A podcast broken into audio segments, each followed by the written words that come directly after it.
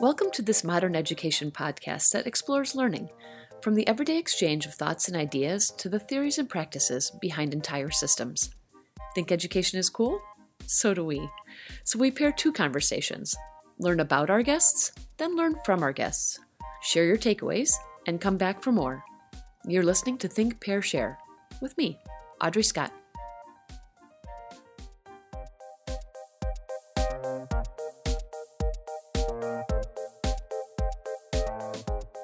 Father Lou Delfra is a priest in the Congregation of Holy Cross, where he serves as a faculty member and director of pastoral life for the Alliance for Catholic Education at the University of Notre Dame.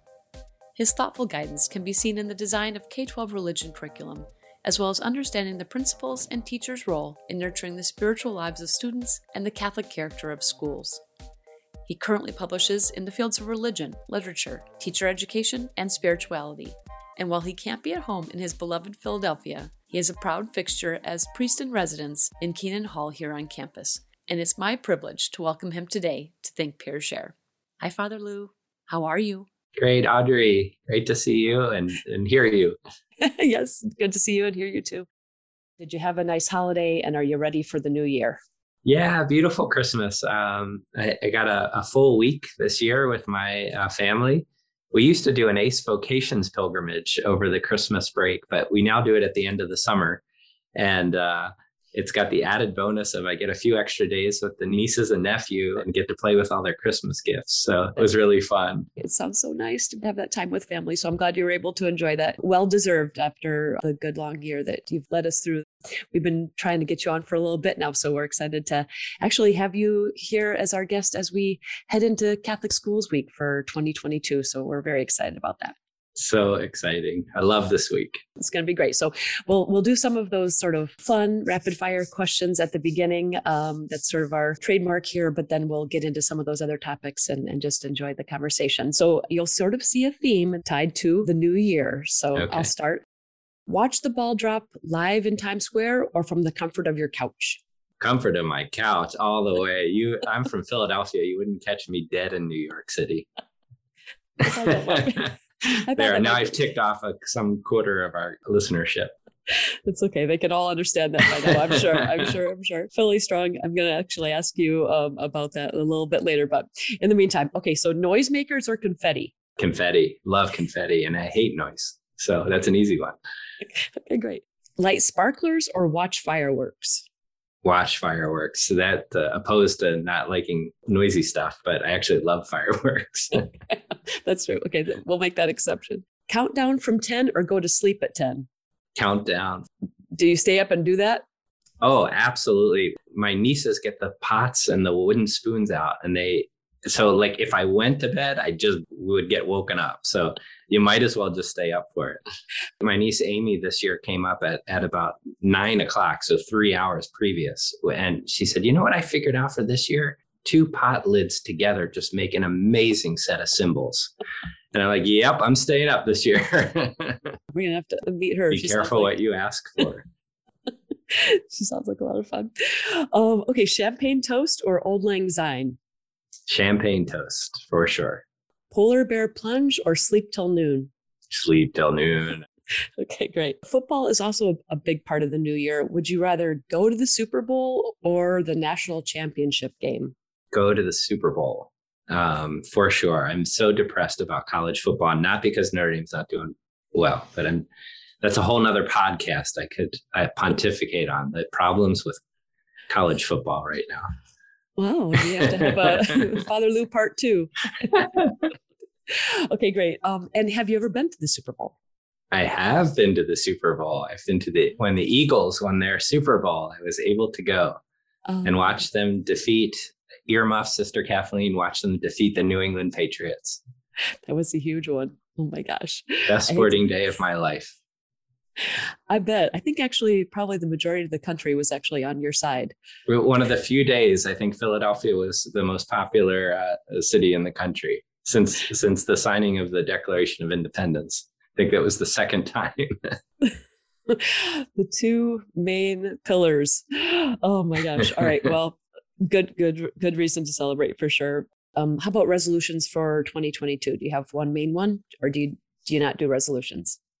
No, I do resolutions, and uh, yeah, one one one one is it's so deeply uh, connected to our charism as Holy Cross priests, but it's it's just to to to be a hopeful, joyful uh, sign of the gospel to the extent that I can in my own limited ways. Um, as as people go through these, this winter is clearly going to be uh, uh, another bit of a blow uh, with with the virus, and um, and just living in the dorm with the students and uh, them coming back on, but having some restrictions and and uh, our ACE teachers and principals feeling the wear and tear of of trying to educate in these uh, times. And uh, that wears on everyone in the ace building right? And uh, so to try to i'm in a new office uh, down on the first floor of the new remick family hall right in the middle of, of the pastoral teams and uh, so to just try to be a hopeful joyful uh,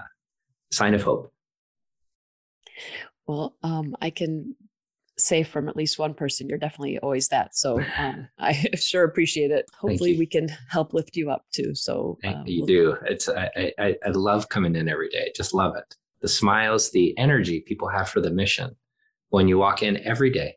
It's it's just incredible. Um, no one should be this blessed, you know, to get to work with people like this. It uh, sets you on fire. It's it's I, I just love it it really is inspirational. Glad to to be um, there alongside you for that for sure. Mm-hmm. Um, how how has it been? You, you, live in Keenan. It's one of the dorms on campus. How has that been being back and just being with with folks again? Yeah, good. I'll reveal one of uh, a little sinful side of myself, which is I do love the silence. You know, so they leave for a month, and you kind of get used to it.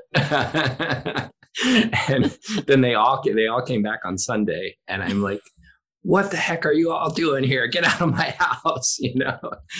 And then all of a sudden you realize uh, they, they, somebody comes in and sticks their head in the door and cracks a joke or, or one just had, had a rough Christmas and just needs to, to process it. And you're like, no, you know what? This is why we're here together. And uh, you kind of get right back into it. Yeah. Make that transition. That's good it's a little bit of both. It's nice to have a little bit of both for sure. Even just yeah. walking around campus when they're not around, I'm like, oh, I just. It's so peaceful. I know.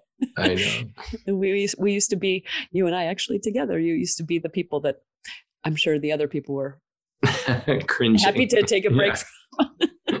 what comes around goes around. But let's see. You said you're from Philly. We know that the city is near and dear to your heart as well as your family there. Can you tell me a little bit about growing up there and why that's so important to you? Yeah. Um, so I grew up in a, my my grandparents came over from from Italy and moved right into Philadelphia, like so many Italian. Obviously, uh, uh, Boston and and New York and Philadelphia was just a huge destination for the immigrant Italian community.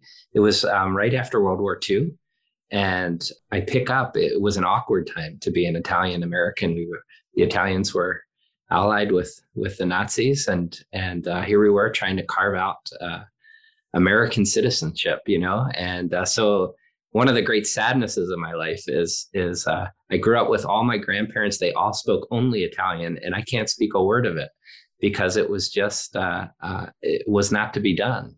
You're, you're, you're, my my dad uh, was forced to to learn English right away, and we we spoke not a lick of Italian around the house, which is kind of interesting. You know, you think about some of the dynamics of today's immigrant communities. And so but that that was very much a philadelphia kind of story. Um, i was just uh, looking at my um, grade school uh, somebody had had one of our old t-shirts that had all of our eighth grade names on it and i was just looking at the list and every single name ends in a vowel you know and i was like oh my god i didn't i barely knew any irish people like that would have been diversity for me at, the, at that time. You know, I just grew up in a total Italian neighborhood. It was very funny, but but I think that's a big part of why I feel it's such a home. So it's where I, I was educated. I went to the Catholic school at our parish, which was first through eighth grade. Uh, my mom, who was a kindergarten teacher, found this untenable, and uh, so so began the kindergarten at our our parish school uh, when I was in fourth grade. So it meant from fourth through eighth grade, I went to school with my mom uh, downstairs. I didn't get sent to the principal's office. I got sent to the kindergarten. uh, when I got in trouble. Uh, so I literally remember Sister Sister Francine Marie saying, "You go down right now to the kindergarten and tell your mother what you just did." You know, like I had to confess the sin in front of all these little kindergartners. You know, oh, no. to my mom. You know, that didn't seem fair. She's an incredible uh, part of my story because um, she she then was the kindergarten teacher for the uh, first 25 years of the of the existence of that kindergarten. And uh, she she knew as many people as the pastor. I mean she was kind of the the female pastor of the of the parish. And um, and uh, but she gifted to me the, the love of catholic schools and the importance of faithful teachers. It clearly comes comes from her. So. Oh, that is so lovely. Well i'm glad i'm glad of that. Can you remember any of the things you used to do mischievous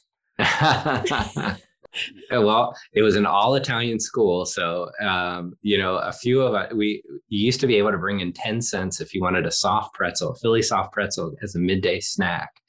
And, and I, a group of us had watched, this is in, in eighth grade. This is awful. This is absolutely awful. And uh, a group of us had watched The Godfather. And, and we, so we decided we were going to extort the 10 cents from, from other kids. Is that, I mean, it's just so bad. It's just so bad. I've confessed it, or they would go right to hell. And so, so we had an eighth grade mafia. Is that just that's just so bad? Oh so you God. think about whether you want to include that in the podcast, but. I, would to, I would love to if it's okay with you. we had to do we had to do uh, the teacher had us all write a sentence on an index card so she could do a handwriting analysis to figure out who was leaving these notes for for the kids and that's how I got busted on a handwriting analysis. And I didn't, no one gave me an option to have a lawyer. So this is an elaborate scheme. it's so bad. I mean, I cannot believe I did that. Yeah, you should have said, um, I plead the fifth. oh we were not given, no one read us our rights. There were no rights hey, that's the way of the mafia, man. you know what you're getting into. Oh my goodness. I love that story so much. And see, you learned from that and now you're moving on. I did. I learned. I, sometimes you learn virtue by trying out its opposite and seeing how terrible it is. There you go. Uh, how many people in the real mafia can say that they ended up being a priest? Probably not very many so this is a good a good uh, dip your toe into it and uh, decide it's not for you the youth um, I think I would have been much more afraid to speak with my parents about something too than than uh, just be sent straight to the principal's office. It'd be better that way. Uh, totally, totally. It was the worst having to go to the kindergarten. What's even worse is probably if your mom said, I'm disappointed in you. Oh, I, that was just like, oh, yeah. All right. Well, thank you for sharing that. That was lovely. We're going to move forward a little bit. I know you also, you went to Notre Dame undergrad, best class ever. Um, yes, it was. Produced a lot of great people. and, and, then you um, you went to law school afterwards. Can you tell me a little bit about that and your journey through discernment? Yeah, it's, and it's actually one of the reasons I love ACE so much is I, I got to the end of the senior year and I, I wasn't asking any great discernment questions. The only question I was really asking is what should I do next? But I wasn't asking, well, what what makes me happy? You know, um, what's God signaling? Uh, so I just went to law school because it was my dad's profession. It's what I had grown up around. And um, so I went to law school, and you know it was pretty quick. In the first couple of weeks, I could feel like this is just not my soul, and that's when the real discernment for me started. That that's triggered for me. Well, if this isn't it, if what I assumed was it is not it, uh, what is it? And and it forced upon me to ask some of those deeper questions. Where's the joy I find in my life? Because it's not here. It's not in contracts for me. And so, uh, without having any huge answers to those questions, I did just realize pretty quickly in about a month and a half that that this just wasn't it. So I left, and it became a really beautiful teaching story. So I'm home. It's uh, now mid October, and I'm living with my parents. And one of my high school teachers came and knocked on my door in in December, and said, uh, you know, one of one of the teachers at my high school, that the high school I went to, was going on maternity leave. And I'll never, I can still hear his voice say, I think you'd be a really good teacher. I think you should apply for this job, you know? And I still think my mom put him up to, to, to coming over, but she swears she didn't. But I, she doesn't lie, but I think she's lying on this one. Um, so everybody jokes that you know I, I followed my parent i just followed the wrong parent on the first try uh, and i was supposed to be following my mom's vocation. So i applied i applied and absolutely fell in love with it. That's not a romanticized version of what happened. I, I got there and started teaching in january and they couldn't get me out of the school. I just I coached every season. I started a club. I was a PLS Great Books uh, major here. They let me start a Great Books option for seniors, and uh, just absolutely fell in love with teaching. That's awesome. And, yeah, yeah, and it, it in, in, a way it was the beginning of my vocation because I uh, I started also teaching religion, but also the school had a really uh, beautiful retreat program and so I got started getting involved on on giving the retreats for the students. And so it was it was really the first time in my life that that that, that question even began to emerge, even though I stuffed it down uh, pretty quickly after it came up. But uh, but it was the beginning uh, of of coming to recognize where where God was leading me in my life. Wow. Well, I love those little like nudges. What what did your dad think when you didn't want to follow the legal profession anymore? I, I think uh, I, I, say this to so many students now, and it comes from such an authentic place in my heart when they get worried about what their parent, how their parents are going to react, or it happens a lot in seminary. What are my parents going to think if um, I don't pursue family life? And um, I say something, and this is an answer to your question. When your parents see you sad, that's all they need to see. And, and then when when they see you joyful, that's all they need to see most of the time. I suppose there's always exceptions there's so many people, people I was in seminary with, where they're like, my, you know, my parents really aren't sure of this.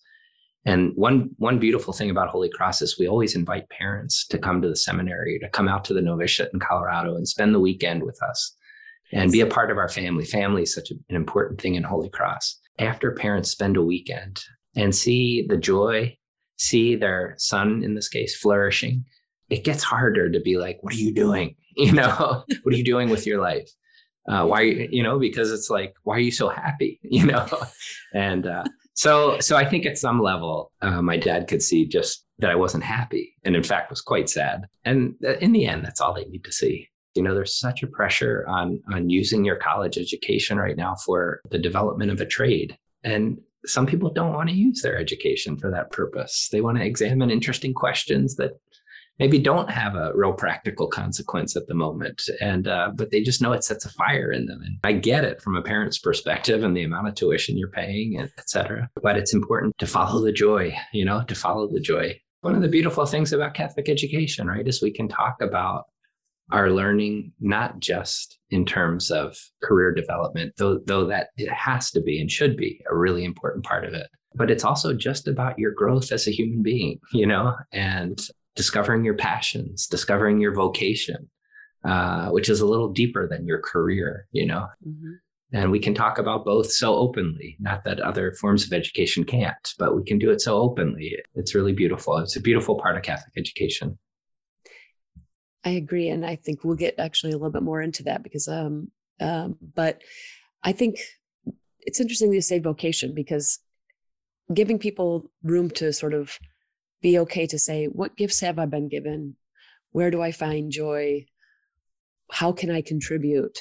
Um, I think that's important. And I, and it's, it's really hard graduating and you're thinking, oh, I've got to start paying back my loans or yeah. I've got to have it. I've got to have a job. And, and those are all valid things. Absolutely. But right. Cause as it, look, it's, it's, it's utterly essential to um, pay off your student loans. Um, it's not the deepest desire of your heart and it, that the problem comes when we equate that that becomes the sole focus of our life you know is something less than the deepest desire of our heart and uh, so it's it's helping students realize how to do both and not not get absorbed in the one uh, at the expense yeah. of the other I ask some of those questions because, in my experience here at ACE, I have seen the importance put on discernment. I've just been so impressed by that, I guess. Yeah. One of the things I've been thinking of recently, it's it's always been one of my favorite parts of ACE is the whole culture of discernment, of vocation in the broadest sense of the word vocation. Um, I, I nothing is more satisfying than to see an ACER 10 years out and you encounter them and they're just like flourishing, happy, contributing, you know, and you're just like, that's it. That's what what I want my life to be about, helping people get to that moment. And ACE really, um, there's something about ACE. Um, it's probably partially, you know, the the moment in life when we're catching them, that post college time, which is a time of natural reflection on, you know, I wonder how I'm called to spend my life, and then surrounding them with a community of people who are doing the same and then putting that community into the context of a spiritual community that's allowing God to have a say in all this. It's a great potion.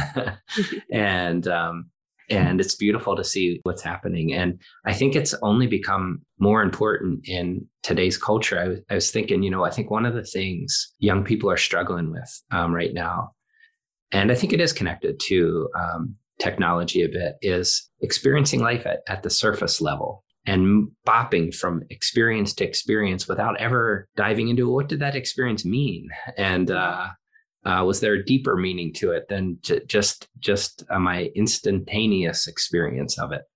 And um, one thing that discernment really forces on us is this reality that the experiences of our life are providential that god's involved in the experiences in our lives that they're happening for a reason. They're not just to be bopped you know, bebopped from one to the next to the next to the next.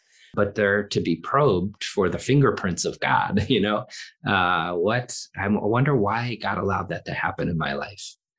Um, I wonder why I got sent to this city in ACE. I wonder um, why this student and this student's issues uh, were brought to me. Mm-hmm. Um, certainly for hopefully the betterment of that student, but maybe also to um, reveal something about your gifts, you know, and what God wants you to do uh, with your life. And um, why am I with this community member? I, I, will wind up doing a lot of ACE weddings, which I love. and so many of them just say one of the best, uh, we do marriage prep, right, as part of the, and they're just like, this marriage prep is so easy compared to community life in ACE. Like that was the best marriage prep of just learning to live with someone on a daily basis under stress. Mm-hmm. and uh, and uh, to to try to see their giftedness um, or having those moments where their limitations overwhelm their giftedness and you're there you are and you've got to deal with it. But it gets back to the point of um, and that's not just happening for no reason. Uh, you were sent to that community for a reason that god god was involved in that. And um, it was in preparation for for things or someone that you didn't even know yet. Uh, that, that's kind of a beautiful part of the discernment culture in ace growing moments for everyone. And yeah, yeah. Just uh, over Christmas, I got a I got an email from uh, a member of ACE Four, uh, and she had just gotten a, a promotion uh, at her school, and she shared she actually shared the um, the note she got from her principal, uh, which was kind of talking about the gifts he had seen in her that made her the perfect candidate for this. I hadn't, I hadn't heard from her in 15 years. And she said, um, you know, when I read this uh, note, I was so happy uh, to, to receive this affirmation. And she said, and soon after that, I realized all of this started in ACE. All these gifts were called forth and nurtured in ACE. So she said, I just had to reach out um, to say thank you. And I think ACE does have that impact on people. Um, it draws out their gifts and and then informs them and enhances them. And uh, and then after they leave, they they just keep growing into them so often. It was a beautiful Christmas moment. Yes, that's so nice. And and that she recognized that and also reached back out. It's nice for you to know that you have had an impact and that and that ACE has had an impact on people. Yeah. Yeah. And and you think too, you know, she was a Notre Dame graduate, and you just think before ACE, there there wasn't a mechanism for Notre Dame graduates to enter K twelve Catholic schools after we had shut down the, the School of Education. So like it really hits you she wouldn't be there without Ace, and and uh, that, that that'll get you out of bed on a cold South Bend morning and get you over to the Ace office. Yes, absolutely. We've had a few of those recently, but uh, but yes, I, I agree 100%. And actually, that's a great segue for what I'd like to hear from you is for those who don't have as much of an understanding, explain what ACE, the Alliance for Catholic Education, is in your words. ACE, I would say, is a is a movement of the Holy Spirit that gathers a community of of people together, educators or those discerning the possibility of education, to give some period of our lives, and for some of us, like all our lives, to helping all children who want a faith based education and an academically rigorous, really good, uh, really effective faith based education to help them get that. That starts, first of all, with calling people. And uh, all great education is, first of all, a personal endeavor. And you need you need great people. But then also looking at um, those people have to fit into effective systems of education and delivery of education. And uh, I think ACE is a is a movement of the Holy Spirit that calls a community of people together, um, but then also looks at more systemic issues. And through the talent we call together, uh, tries to respond to those issues and uh, create even better systems of delivery. That's a great way to describe it, actually. And I'm glad to hear that from you because it, well, it has a deeper connection and meaning than sometimes when you read about it's a two year master's degree program. Yeah. Yeah. In education. I mean, obviously that's an, that's an important part of it, but you bring it to life with your description. So I appreciate that. Sure. Thank you. Mm-hmm. Tied to that, I'd love to understand your role in ACE. So would I. okay, well, we can work on this. um, but you have a very pastoral role and it's fitted perfectly for you. But tell me, why is ACE so important to you? It's clear that you're passionate about it. Well, it starts very personally in, in the sense that I fell in love with teaching. And so to be able to be involved in a program whose focus is Catholic education is obviously just so deeply personally enlivening for me. Then um, it really is through ACE that I discovered my vocation uh, to the priesthood, and so so there's just deep personal roots to all of this. But then it, it, it circles back and ties in so many different strands of my life. My senior thesis uh, at Notre Dame was on the emerging role of the laity in in post Vatican, you know, after Vatican II, and how how this next stage in the church's growth was going to, uh, in, a, in a way that's never been done in the last many millennia or maybe ever, really going to call on the laity to take on a more prominent, important, essential role in the church. And that was my senior thesis. And, uh, and then I wind up, you know, uh, circling back into ACE and um, and this gets into um, my role as director of pastoral life to really help people see how essential their role as agents of spirituality are in our church. As I like to say to the ACERs over the summer, you're going to be the youngest person uh, on the faculty at your school. So immediately, not, by doing nothing other than just stepping through the door, you're like the most interesting person there. And if you also evince a curiosity about your faith, what's that going to do to a student? They're all looking at you anyway because you're the closest to them in age.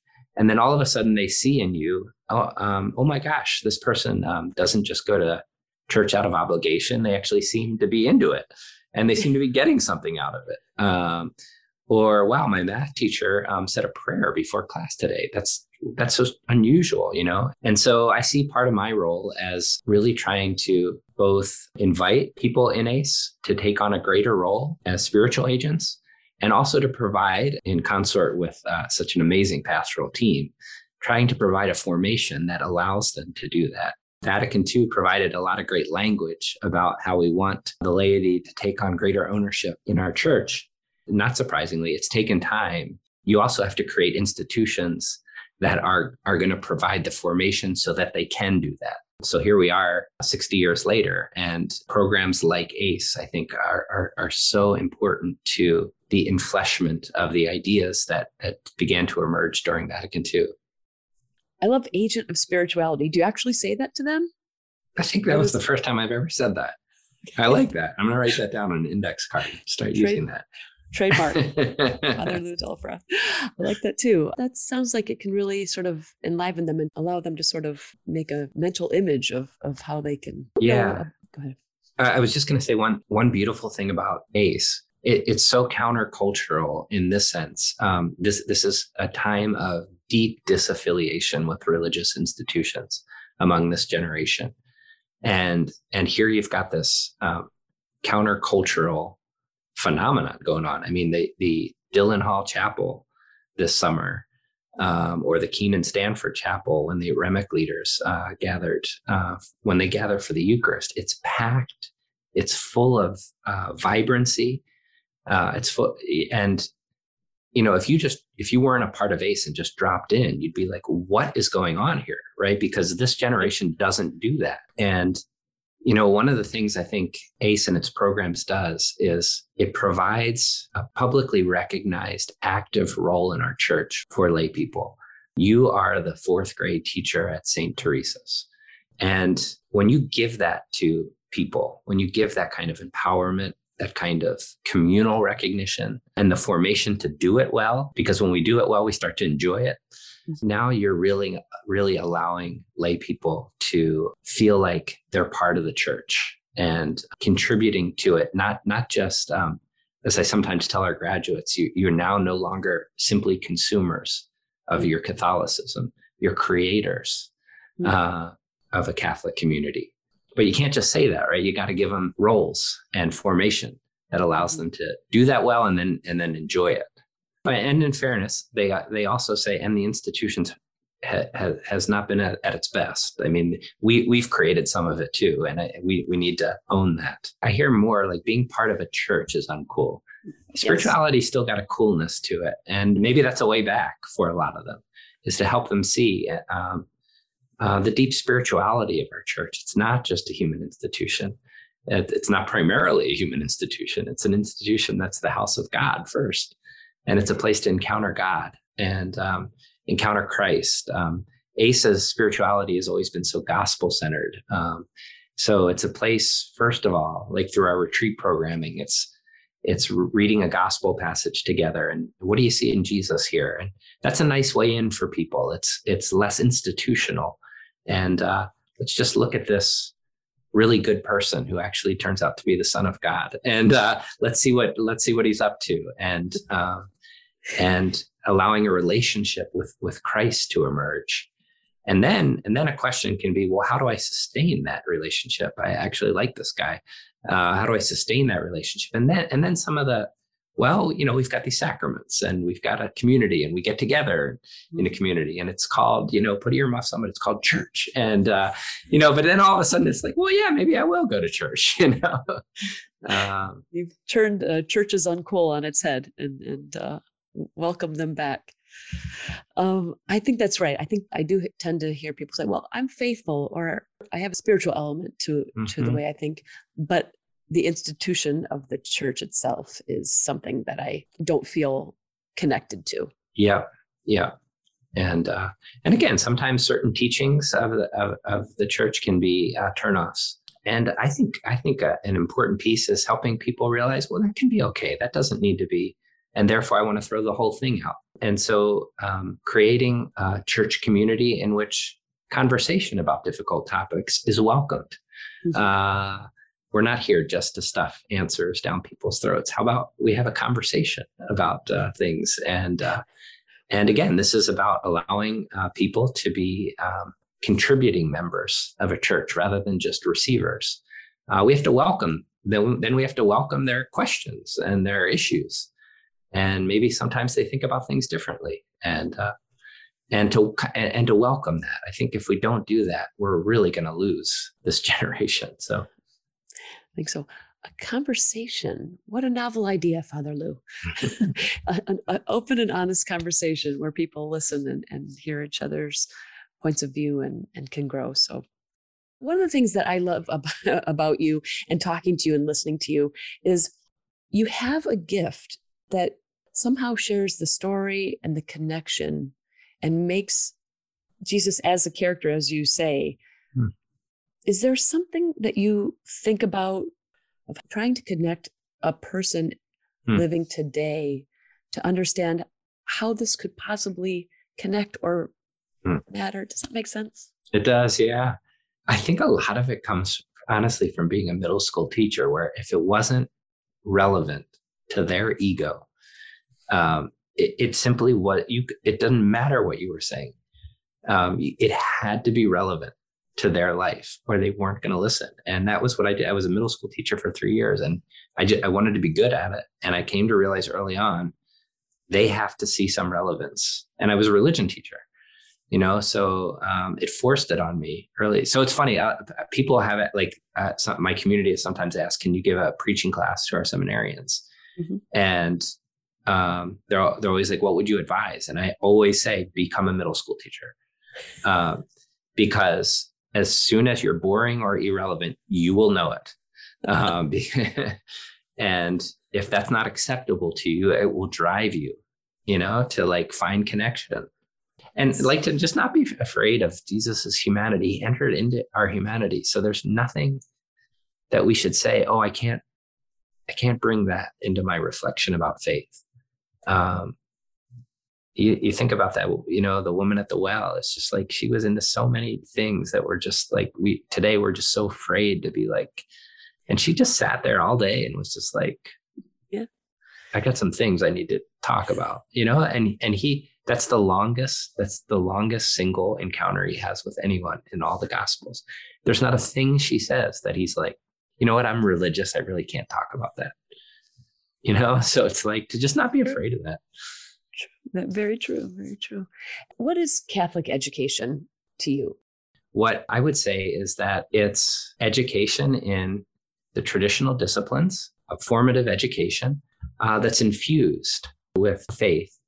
Like faith for me is it's it's a part of reality. Um, it's not like a room in the house. It's it's the air that flows through the house.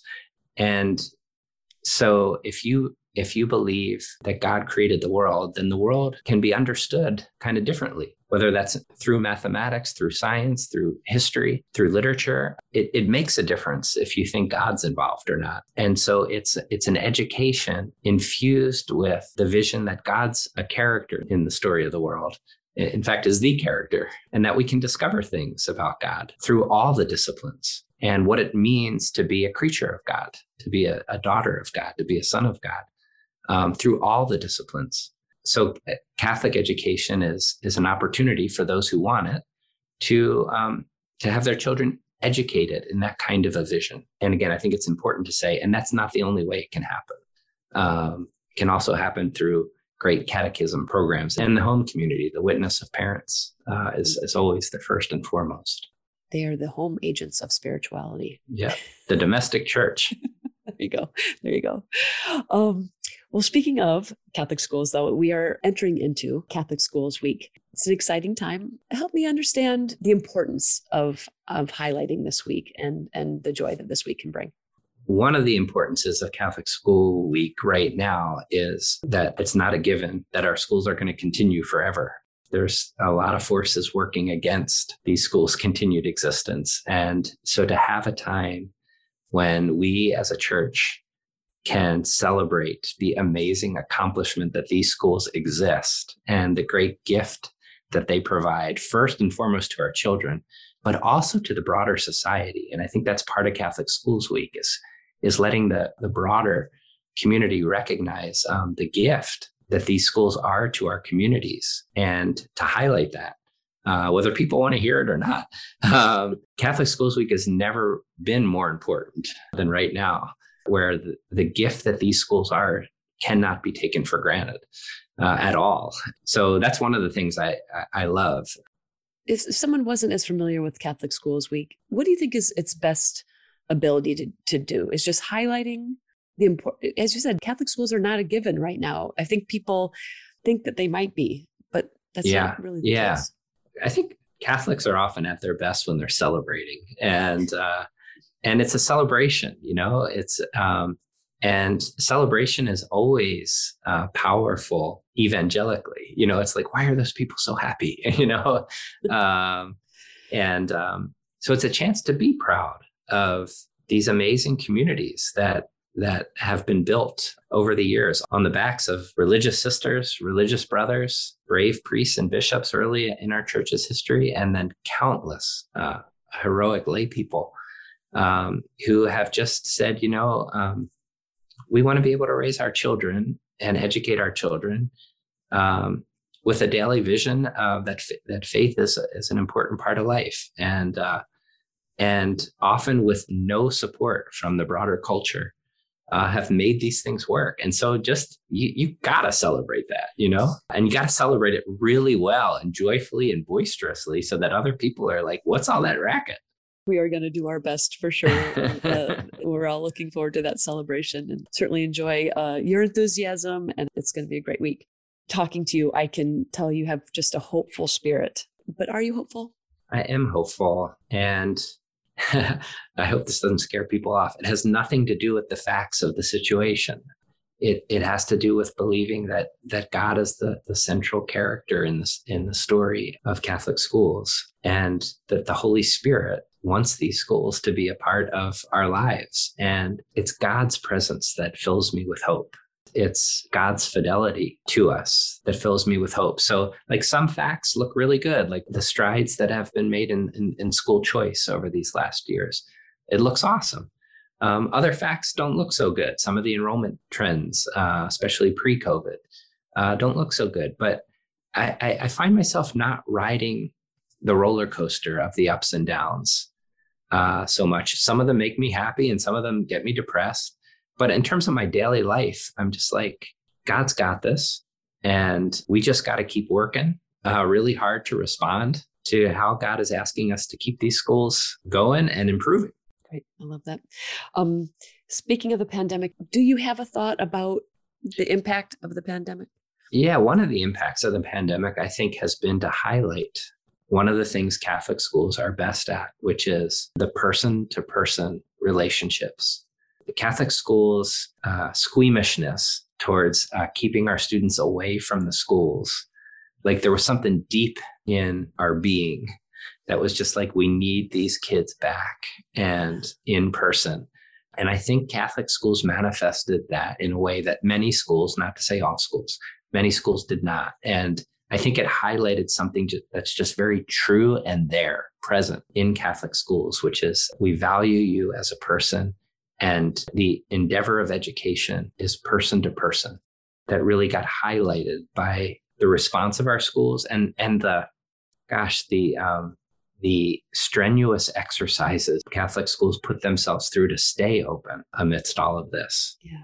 And uh, you can feel you, you can feel that that that that took a toll on our principals. It took a toll on our teachers, uh, but we did it. Self sacrifice is part of the part of the Christian story, and and uh, we can make that explicitly part of our rationale for why we do things. Lots of sacrifice, lots of hard work, and and it continues. And I just want to say thank you to you and to all those out there that are continuing to endeavor to make that happen and being agents of spirituality. Amen. Father Lou, thank you so much for your time today. It's been such an enjoyable conversation. Love talking to you, Audrey, and love talking about Catholic schools and the ACE movement. So thanks. It's been a joy. And thank you all for joining us for Think, Pair, Share. If you enjoyed this episode, head on over to Apple Podcasts to subscribe, rate, and leave a review. It's very much appreciated. Check out our website at iei.nd.edu forward slash media for this and other goodies. Thanks for listening, and for now, off we go.